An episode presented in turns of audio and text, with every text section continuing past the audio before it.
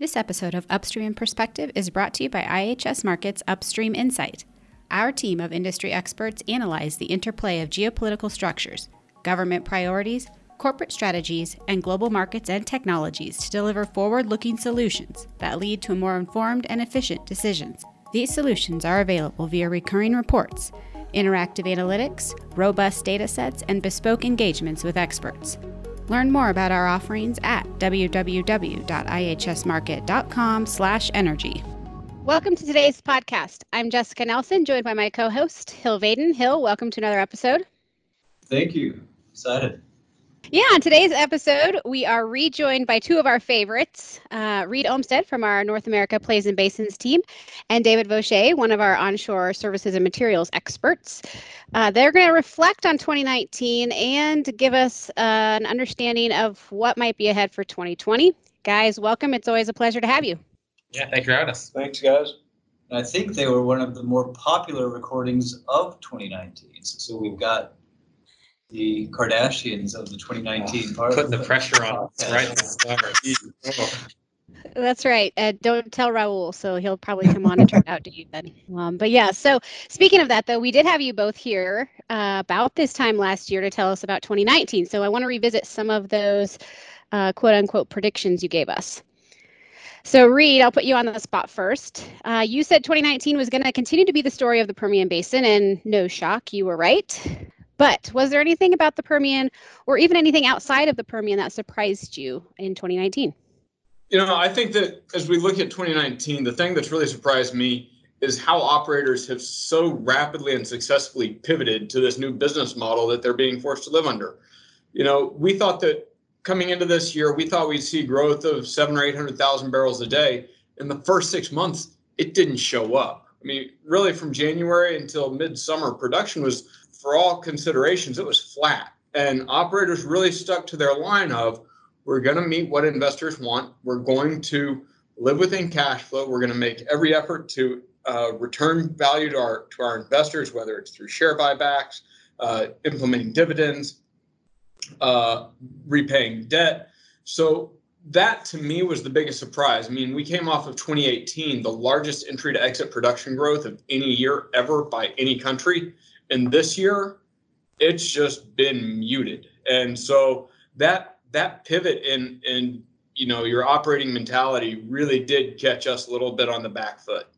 And what about outside of the Permian? Anything surprise you there?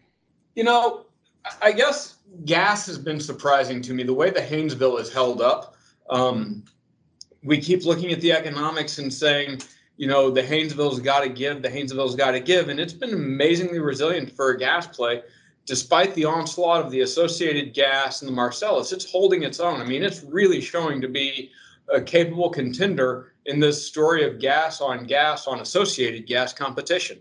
And so that's been a bit of a surprise to us as well. Was there right? So, so Chevron said yesterday they were going to write down some of their gas assets in the Marcellus. I mean, that took me by surprise. Or those types of things. You know, I think when you start looking at where people have acreage and what the forward curve is, I think a lot of operators have been holding on to the hope of we'll get back to a three three dollar gas price. We've been sub two dollars for as many years as I can count. Um, certainly in the in the recent recent history, we've been pretty low. Um, and when you look at the massive resource base of gas that's commercial at at a sub 250, when you look at where storage levels have been, we're entering the winter. It's just this this perfect storm of okay we got enough gas. And so i think that operators are finally starting to get that um, get that sort of work through their their balance sheet and their reserves. And david um, the beginning of last year, one of the hot topics that that you talked about was the frac holiday, and, and many of our listeners may have now forgotten about that. Um, but you talked about what that meant for service companies at the time, given that we were in a period of oversupply. How has this played out? We haven't heard much since then. Um, tell us a little bit about how that played out. Yeah, no, it's it is. You know, when uh, when Hill came in this morning and and said we were going to talk about this uh, I think it underscored just how much has happened in 12 months because when you think back and realize how much has happened, it feels like forever, but it feels like just yesterday. And I think that with regards to the the frac holiday, there's really two things here that uh, came into play that made it much more of a non-issue than we were thinking about going in.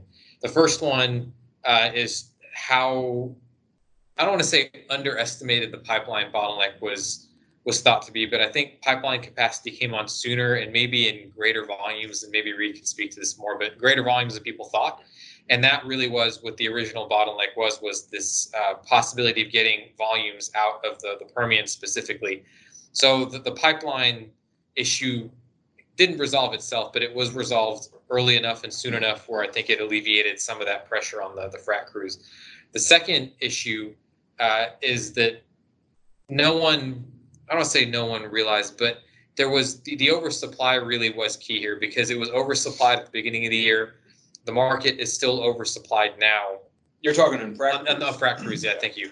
Uh, the market is oversupplied in, in frac crews, and there was just so much. There was, and there still is, so much availability uh, that the the sort of onslaught of frac jobs that were going to happen just just didn't because the the DUCs were spread out because of the pipeline capacity. There was ample uh, horsepower on the fracking side, and that meant that it really was a pause at the beginning of the year, and then I don't even I don't even want to say business as usual because then towards Q3 things took a, a turn for the worse in the industry, and so it really ended up being hyped up and then not really much of a story throughout uh, the rest of the year. And I think that the frac holiday is, almost in relation to you know you got to have a reference point, and and I thought about it, and uh, the reference point is compared to rig count. But this year we really saw rig count fall. I mean, I've, we've we've had you know so many rigs come out of the field that at that point you think, well, okay, it's not a frac holiday. Everybody is just you know keeping drilling and completions in pace with each other. It, it wasn't that drilling activity held up so much better and they were never fracking. It was just those two moved in lockstep as as you would expect under these under those conditions. So yeah, the frac holiday a little bit, but it was also a story of the drill rigs coming out of the, coming out of the field. And actually, I think so. Reed kind of jogged my memory a little bit here. I think the the well productivity issue is a factor here. So I mentioned pipelines, I mentioned frac crews. The fact that wells uh, can do more with less. I mean, you can basically get more production out of a given well. Uh, would essentially mean that you would need perhaps less frac jobs to get the same production or more production. So you had all these factors uh, really coming to a head in 2019, which meant that service companies uh, ended up not getting the uplift. I think a lot of them were banking on to, to make it to the end of the year. So looking at that, I mean, there, there was a degree, a degree of consensus around frac hol- the, the frac holiday and kind of impact of that, which didn't really play out. And looking at the, the report that Brandon uh, and your team posted Sure. um, yesterday on, the IHS blog about the outlook for the proppant market markets in 2020 um, where I think he polled, I don't know how many uh, of, you know, the, the, the suppliers, Sure. But there was no consensus. That I think Right. twenty-five percent said there was gonna be inflation, twenty-five percent said there's gonna be deflation, and twenty-five percent said there was gonna be no change at all, and another twenty-five percent responded differently. Given the lack of consensus, is there, how, how do we read that? How do we interpret that going into next year? Well, uh, it's it's interesting. My my first thought, and we had so in the survey where we where we were specifically uh, contacting people involved in in proppant. So this is moving a little bit away from directly talking about horsepower, but uh, in this survey that uh, we administered and and Hill was uh, was talking about, I was surprised because I felt like the split was essentially 60-40 to people who thought there would be kind of no change or slight deflation versus increases. And I was thinking it would be 100% of people would think the market would just kind of crash again.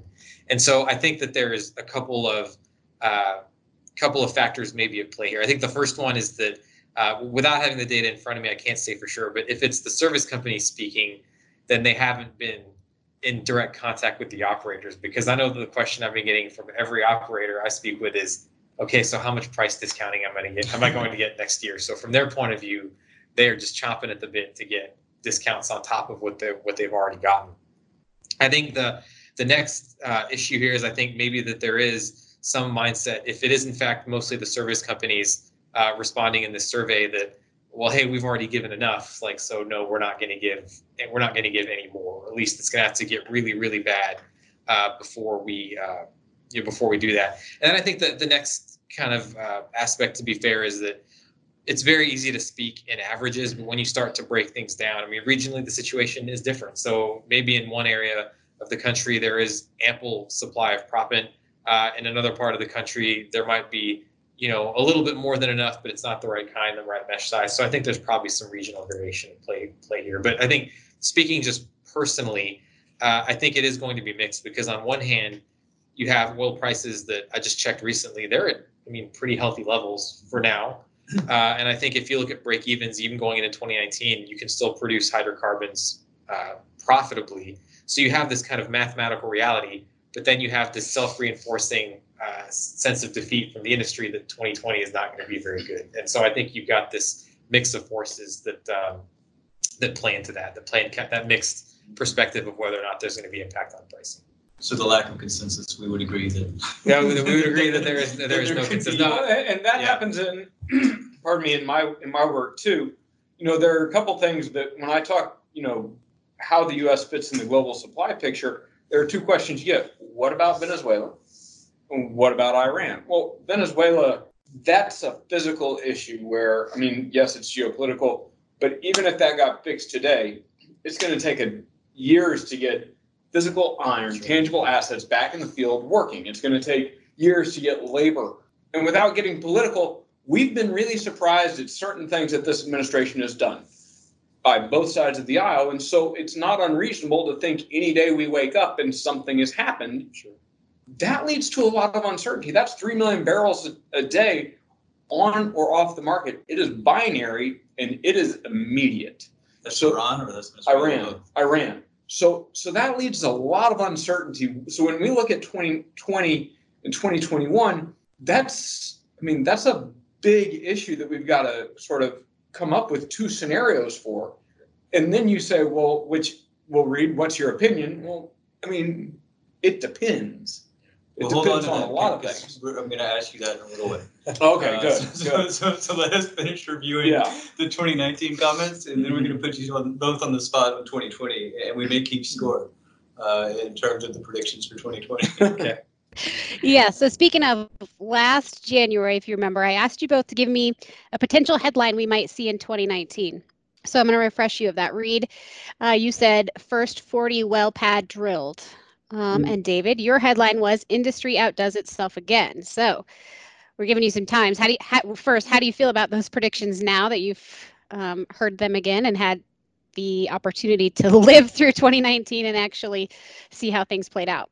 Uh, so I'll go first. I mean, I, I think that um, it was definitely optimistic, uh, but I think from the service company point of view, uh, now obviously there's some people that won and some people that lost in this, but uh, the industry did it. I mean, you know, for all the talk of shortage of services, for all the talk of logistics difficulties, uh, you know, the, the U.S. is still a top producer of oil and gas, and in fact, the market responded so well that we're now in a position of oversupply. So I think even though it might have been, it came across as very optimistic, but if you look at it as just a, a factual statement, um, I, I want to say that it, uh, the industry kind of did what I thought it would in that uh, in that way.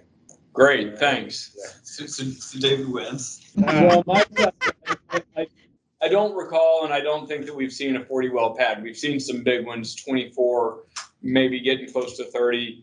Um, so, so I, I went, a, I got a little bit over my skis there. Uh, but you know, we have seen a shift, in particular, as the majors have come into the business in the Permian. We've seen larger project type operations, and so you know, 40 was definitely going to be a surprise. But you know, we're starting to see regular activity of 12, 18, 20 plus wells on a pad. So um, uh, maybe a little shock value in what I threw out there last year, but I think I think it captured the the trend that we were seeing. And in your defense, I think Jessica, you said it's all about execution, right? It's all in the execution. what was Part of that qualifying statement, Mhm. and I, I think both of you seem to be saying that the industry executed, uh, with with perhaps some exception, but, but for the most part. Thanks for that. I was going to say that's good. I like that. I Thanks like that you, I light like what you did Hill. there. Yeah. And it, I won't I won't disagree. It's been about execution, whether it's operational execution, financial execution, uh, supply chain execution. The industry has executed this year, and and it's judged on different metrics. But to your point, Hill, it's proven that whatever the whatever the metric is, I mean, to this point, the industry can execute. All right, so that's 2019, uh, Jessica, and, and I think we're going to approach 2020 slightly differently. Um, playing a game you probably heard of called Would You Rather. Okay. All right. Um, and so we're going to give you a couple things where you, you each have to make, you know, would you rather be X or would you rather be Y? I started trying to pull in some pop culture references, uh, knowing, for example, that, that one of us is a big fan of John Mayer. Oh Uh, and another of us is a big biker and things like that. So, so Okay. I may work in some of that, uh, but, but I'm, I'm not sure. Um, but And- to start with, And if I can point out, remember that that Reed, you don't have to worry about naming um, Disney princesses this time. Yeah. Thanks. that's right. Maybe maybe we'll put a link up to that in the show notes.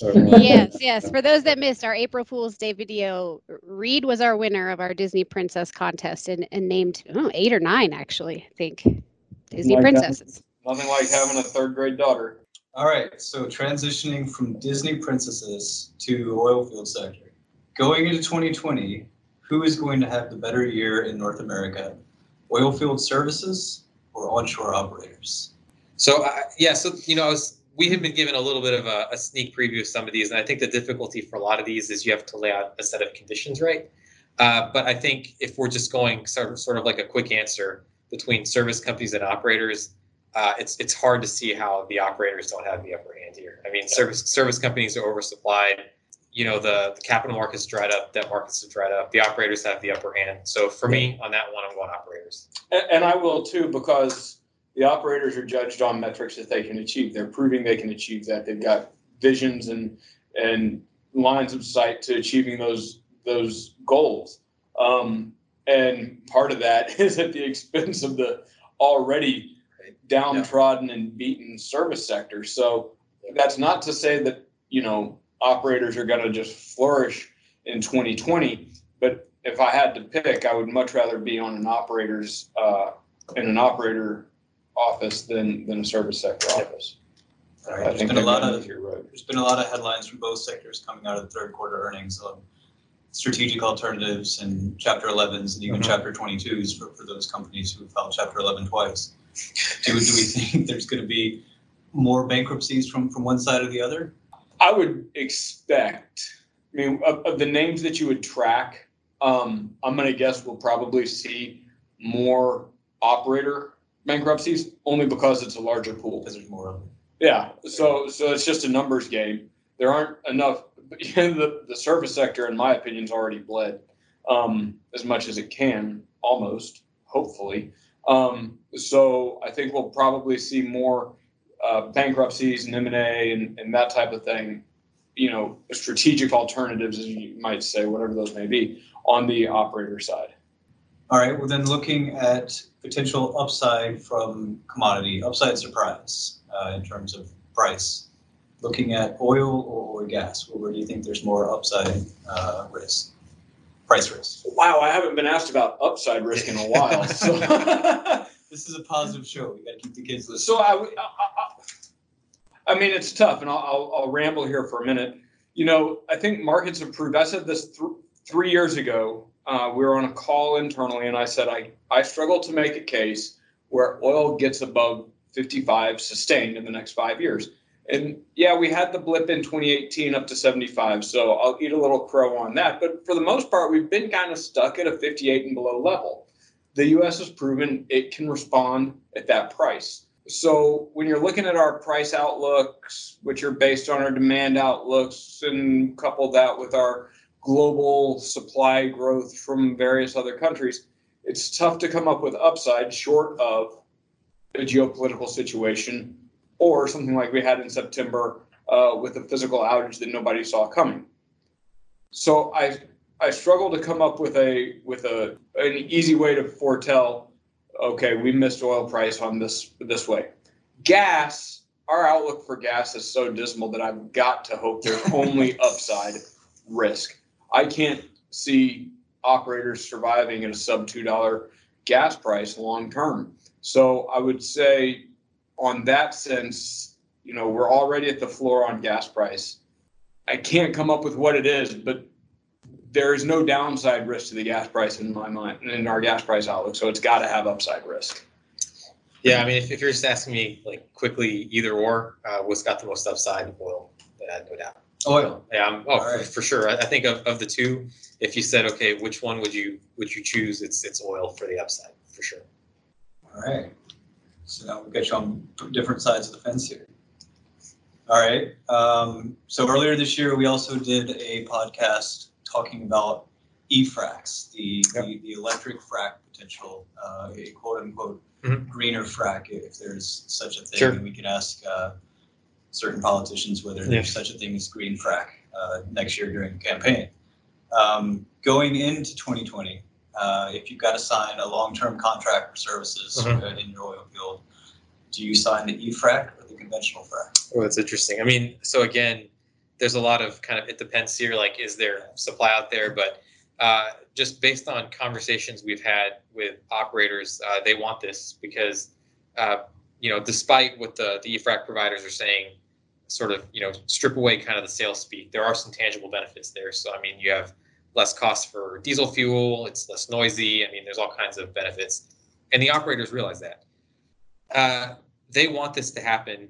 Uh, service companies that are established are loath to do this because it's very expensive. So to them, I mean, what's the upside? You're going to put in tens of millions of dollars to get these fleets, uh, and then basically just entering competitive space with people who are In an already oversupplied yeah, market. ex- well, that's the thing, right? They just want to get rid of their of their horsepower that they already have. So if if you're an operator, I mean, there's a, a checklist of things you have to go through, uh, which is like, you know, is there even capacity? Is it in the areas I need it? I mean, et cetera, et cetera, et cetera.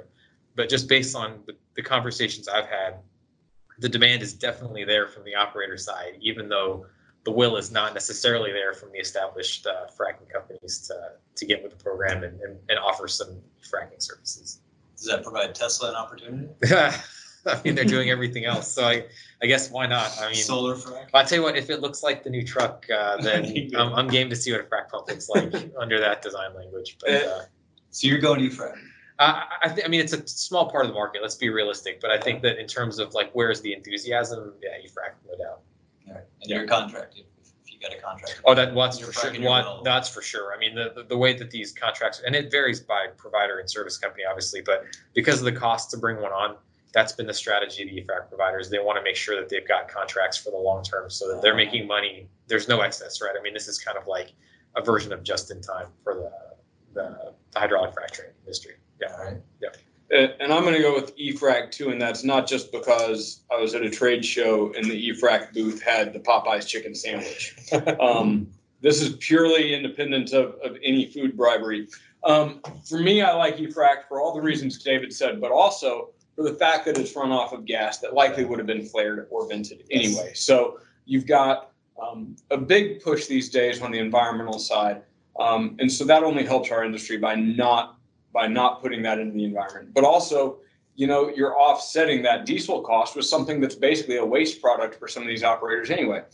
The the guys I talked to, just you know, anecdotally over um, a Popeyes chicken sandwich, they're saying that you know their their calendars are pretty booked, certainly through first half of the year, um, and there's high demand. So you know the savings that that plays out may start to get eroded as demand goes up and the supply for EFRAC doesn't uh, keep pace. But I think right now, in my mind, equal price, you got to go EFRAC. It saves on the diesel. You're you're appeasing environmentalists, and you're using a waste product uh, to to power your operations. I, I and then there's the noise. Uh, so I see it as wins all around. Actually, I think I can do this because it's an IHS Markit podcast, but I'll plug something we just put out. Uh, we do have a very robust tool for doing some cost comparisons on EFRAC versus diesel. So if anyone's interested, just uh, let us know, and we'll. Uh, it, we plan to make it open to the public. So this is something that anyone can use. Uh, and All of our listeners. yeah, yeah. So anyone that wants to, to see what those uh, numbers look like, just drop us a line, and they can we can help them run through that. All right. Reed, you introduced this. I'm going to go with it. Bigger 2020, the Popeyes chicken sandwich or the fake meat Whopper. Oh come on! I'm in Texas. Yeah, uh, the Popeyes chicken. I I'm gonna leave it there. There's nothing else I can say other than uh, pro chicken sandwich vis-a-vis meatless Whopper. Oh, meatless waffle. Meatless Yeah, and I'm, I'm not. I'm not vegetarian, but I'm definitely I I'm intrigued and uh, I'm going meatless Whopper for sure. Yeah, yeah. All right, so a couple differences on Whoppers, chicken, and oil and gas. I think Reed's just about, for those of you who can't see us. I think Reed's about ready to just uh, end, end the interview right now. I So I can't, I can't, jaw. I can't talk the to floor. can't talk to David anymore. But now I'm going I- meatless I- Whopper though. I think you need to give it a chance though, Reed. You gotta try it before you diss it. I'm not dissing it. I'm just not accepting it. This is The uh, so I think the threat to Popeyes is McDonald's is trying to come out with its own Popeyes knockoff, and I, and I don't know if there's a meatless Whopper more for me. competitor. yet. More for me. More for me. Yeah. Yeah. All right, br- bringing things back. Um, which peer group? We're, the North America onshore, we, we've got some some big players at super major level, uh, particularly Exxon and Chevron, and, and then we've got uh, dozens and dozens of independents, some of whom are making money and some of whom are meeting with lawyers. Which class of company has a bigger year, better year? Independents or super majors? Measured by stock price, uh, for me, it's which one doesn't go down, which one goes down the least on majors. And I say that because when we look at it, there's only one independent that is outperforming the market right now, outperforming, uh, that there's only one US based independent that is competing at the same level as the majors. Um, US independents, everybody knows they've gotten hammered. There's, you know, uh, Hold on, who is that? Hess. Hess has a good story to the street that the street is buying and, and appreciating. Um, but it's hard, and- we've done a lot of work on this on you know the forced change that these operators are going through. I can't. Uh, we we meet with investors, and it's what does it take for you guys to get excited about the industry? They need another twelve months of seeing that seeing this discipline. Well, the majors have already proved it. Uh, they've proven their discipline. They've got cash flow. They've instituted dividends. They've just got the scale. They've got the, the portfolio. I see this as not necessarily the year of the majors, but if if, if I've got to pick one, I'm going to pick the least slow horse. Um, and for me, that's going to be the majors. Yeah, I mean, I, I agree. Uh, I mean, they've got, uh, again, it always depends, but I think in this case, you know, they're big enough to where they've got diversified risk. Uh, it looks like their strategy of just going all in and leveraging scale is the one that's going to work. Um, yeah, I mean, it's one of those things where when the original metric was just production growth, uh, anyone could come in and get money and grow production. I think now that the tides are receding uh, and you have to kind of stand on your own two feet, uh, it's going to be the majors for me. And really, from your perspective, they've got the they've got the bargaining power Oh, with all with your service sector clients. Absolutely. They've got the operations. They've Yeah. got the logistics.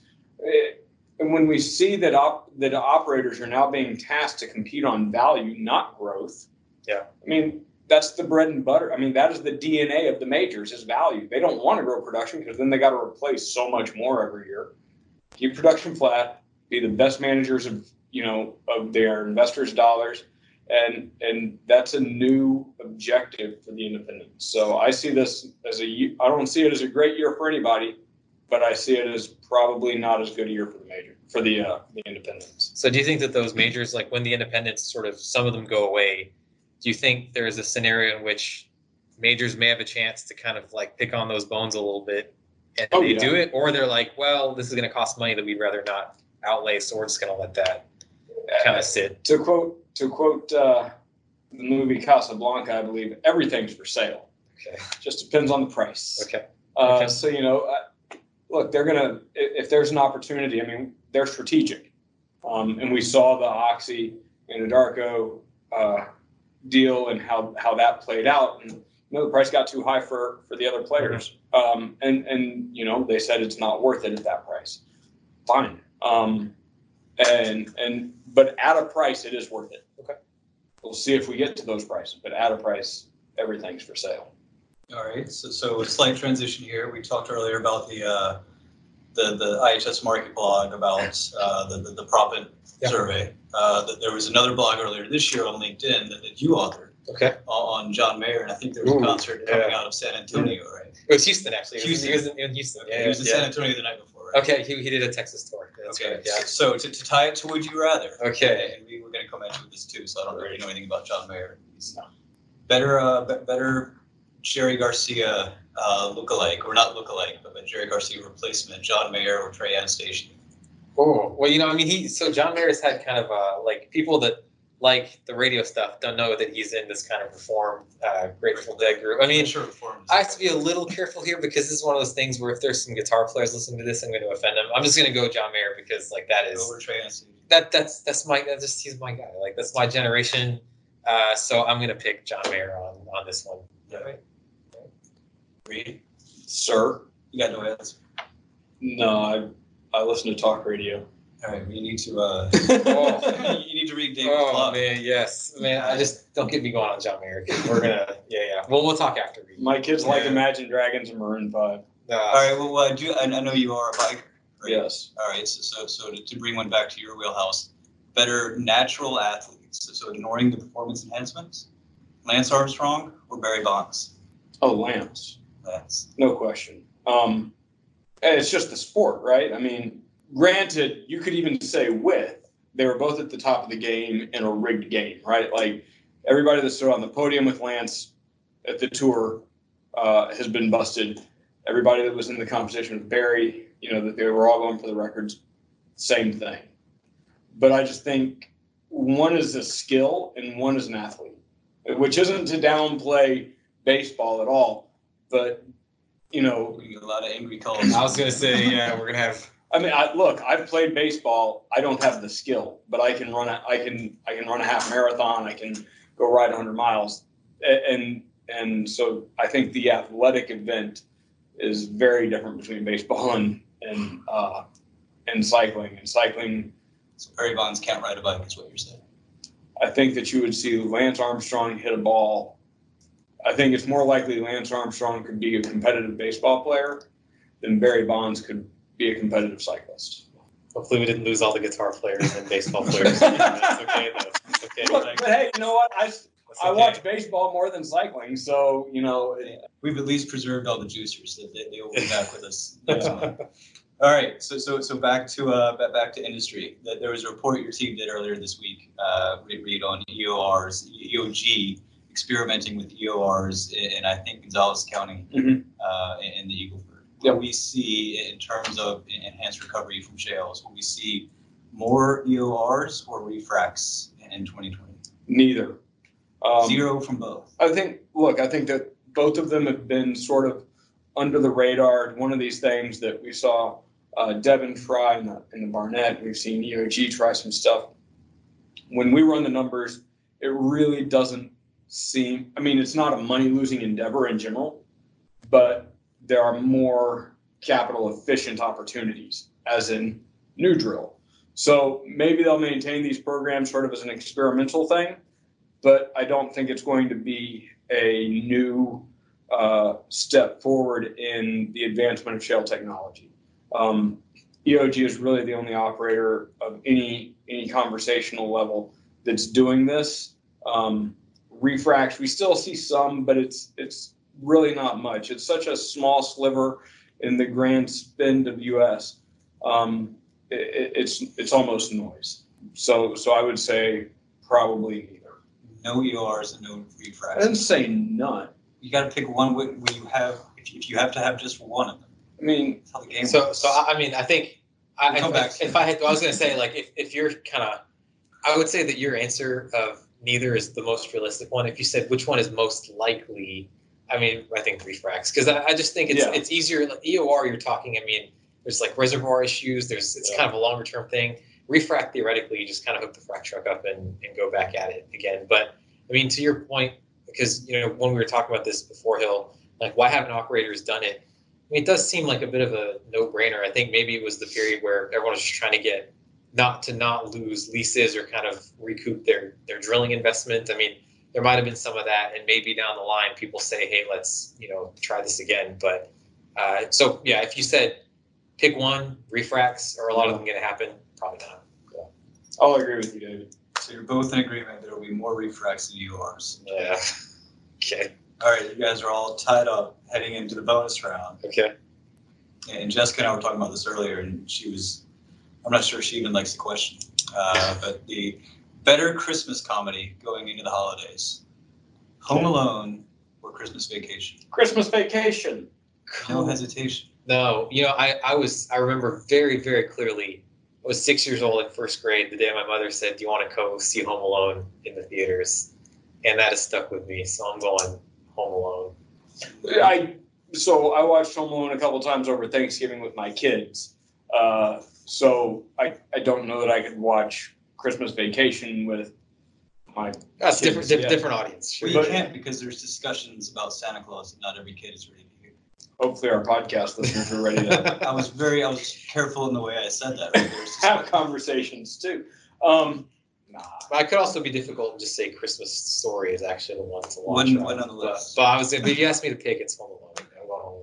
Christmas story that that's not it's, it's Christmas. It's not all that funny. I mean, it's, it's got its moments, but it's not Home Alone. It's cult funny. It's cult funny. I, I- it's got a, it's got a good cult following. yeah. See, All right, what about you, Jessica? You, you you had another entry here that Yes, I was upset that Elf was not on this list. I really Okay. think it should have been on there. I thought about Die. didn't That was gonna say Die Hard. Die Die Hard. That Hard's was a the, that was the movie, other right? one. Yeah, yeah. Die Hard. If we're gonna. No, not a Christmas movie. It is not a Christmas movie. It's a Christmas movie. I think. it No, would be- just because it happens at Christmas. No, it's not. The storyline is not around Christmas. Let's just hope we get. We still get more audience engagement from the oil and gas stuff versus because it's gonna be a little bit grim if we get hundred comments saying Die Hard is in fact a Christmas movie. Christmas. You know. I- I Yeah, there we go. It's We comedy. could pull it. movie- Fair, fair enough. Fair enough. All right, let, last, uh, what would you rather question, but before Jessica helps wrap this up, okay? We're gonna say better Christmas song with the asterisk that these songs are horrible. All right, better Christmas song, Okay. Paul McCartney Wings, Wonderful Christmas Time. Or Mariah Carey, All I Want for Christmas Is You.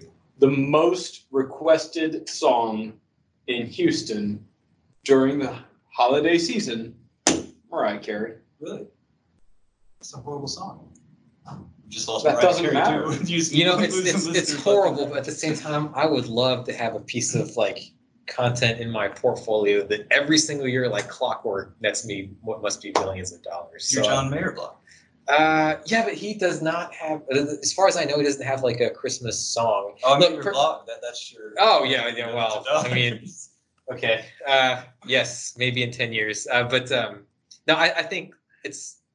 I mean, I don't know if it's that bad a song. Actually, it's catchy. I could listen. Mariah Carey. I could listen to her, and I, I know I'm going to upset more people here, but I could listen to Mariah Carey's song in this particular case than I could Paul McCartney's song. Yeah, I think so. Plus, you know, Love Actually, like that's a, I think it's a good Christmas film. It's kind of So Die Hard. Wow, true. What is though, really? I mean, All right, Hill, pivot to you. What will be the most surprising headline of 2020? oh, I like this. Good job. Pete. Ah. I like it. Other than I win the Christmas sweater competition. ignoring the November, whatever happens in November of 2020. Hmm. We'll, we'll put that on the side. It's interesting. Okay. Surprising headline. For oil oil and gas, gas, for oil energy, gas. energy. Right, Here I am thinking about vaping and things like that. Um, for, for energy, the most surprising headline is I'm going to say something related to offshore wind. That, that offshore wind becomes more more mainstream than, than perhaps we think it is now. That's fair. Reed, what's yours? Since you asked the question, you must have, have thought about it. The biggest surprise in upstream in 2020. I'm gonna ha- I'm gonna really make some enemies with this. Colorado bans fracking. Hmm. Interesting. Okay. David. Yeah, I mean, I I guess on the, the macro side, it's, it's kind of hard because you know you never want to overstep on anyone's toes here. I know the IHS Markit does. That's all we've done. Well, I mean, I, you know, I think it's Bill Gates that said this. Bill Gates said people tend to overestimate what happens in 30 years, say, but they underestimate what happens in the next five. And so I think with regards to like alternative energy, I think this kind of plays into what you're saying, Hill. Um, I think the demand for other sources. Now, I don't know if that's going to be to the detriment of oil and gas, but certainly the demand for other types of sources, I think, will probably come on quicker than most people thought. Uh, you know, 2019 on the service service side is really hard to say because everything is so like dire, right? So I think the the surprising headline has to be something like uh, service companies weathered it, and there weren't as many bankruptcies as people thought. I mean, that's the only kind of It's long real that is. So I think maybe uh, service industry sur- Survives. survives something like that. Yeah, yeah. All right. That was Jessica's last question for you as well. So, so you stole Jessica's Ah, last question. sorry, Jessica. Yeah, stealing my thunder. I'm used to it. It's all right. Um, but thank you so much for joining the podcast today, you guys. Um, and I want, want to also give a big thank you to our listeners. They've been hanging out with us this entire year um, and appreciate uh, all the time from from both our experts and from our listeners. So um, thank you all.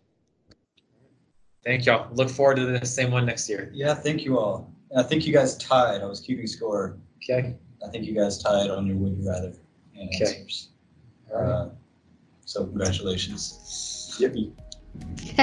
yes, and we'll revisit them next year at this time. So Excellent. And hopefully Mariah Carey is tuned into our podcast by then and maybe makes it. yeah, her and her and, and uh, Barack Obama, right? We got we got a list running now. Yeah.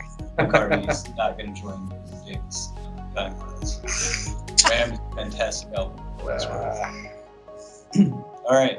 All right. All right. See y'all next year. Thanks, guys. Thanks, Jessica. Great, thank you. I hope you enjoyed today's podcast. To read additional insights from our team of experts, visit our blog at www.ihsmarkit.com/energyblog. Also, if you haven't checked us out on social media, please search for IHS Markit Energy on either Twitter or LinkedIn. This podcast contains information and insights copyrighted by IHS Markit. To learn more about IHS Markit Energy Solutions, visit ihsmarkit.com/energy. That's ihsmarkit.com forward slash energy.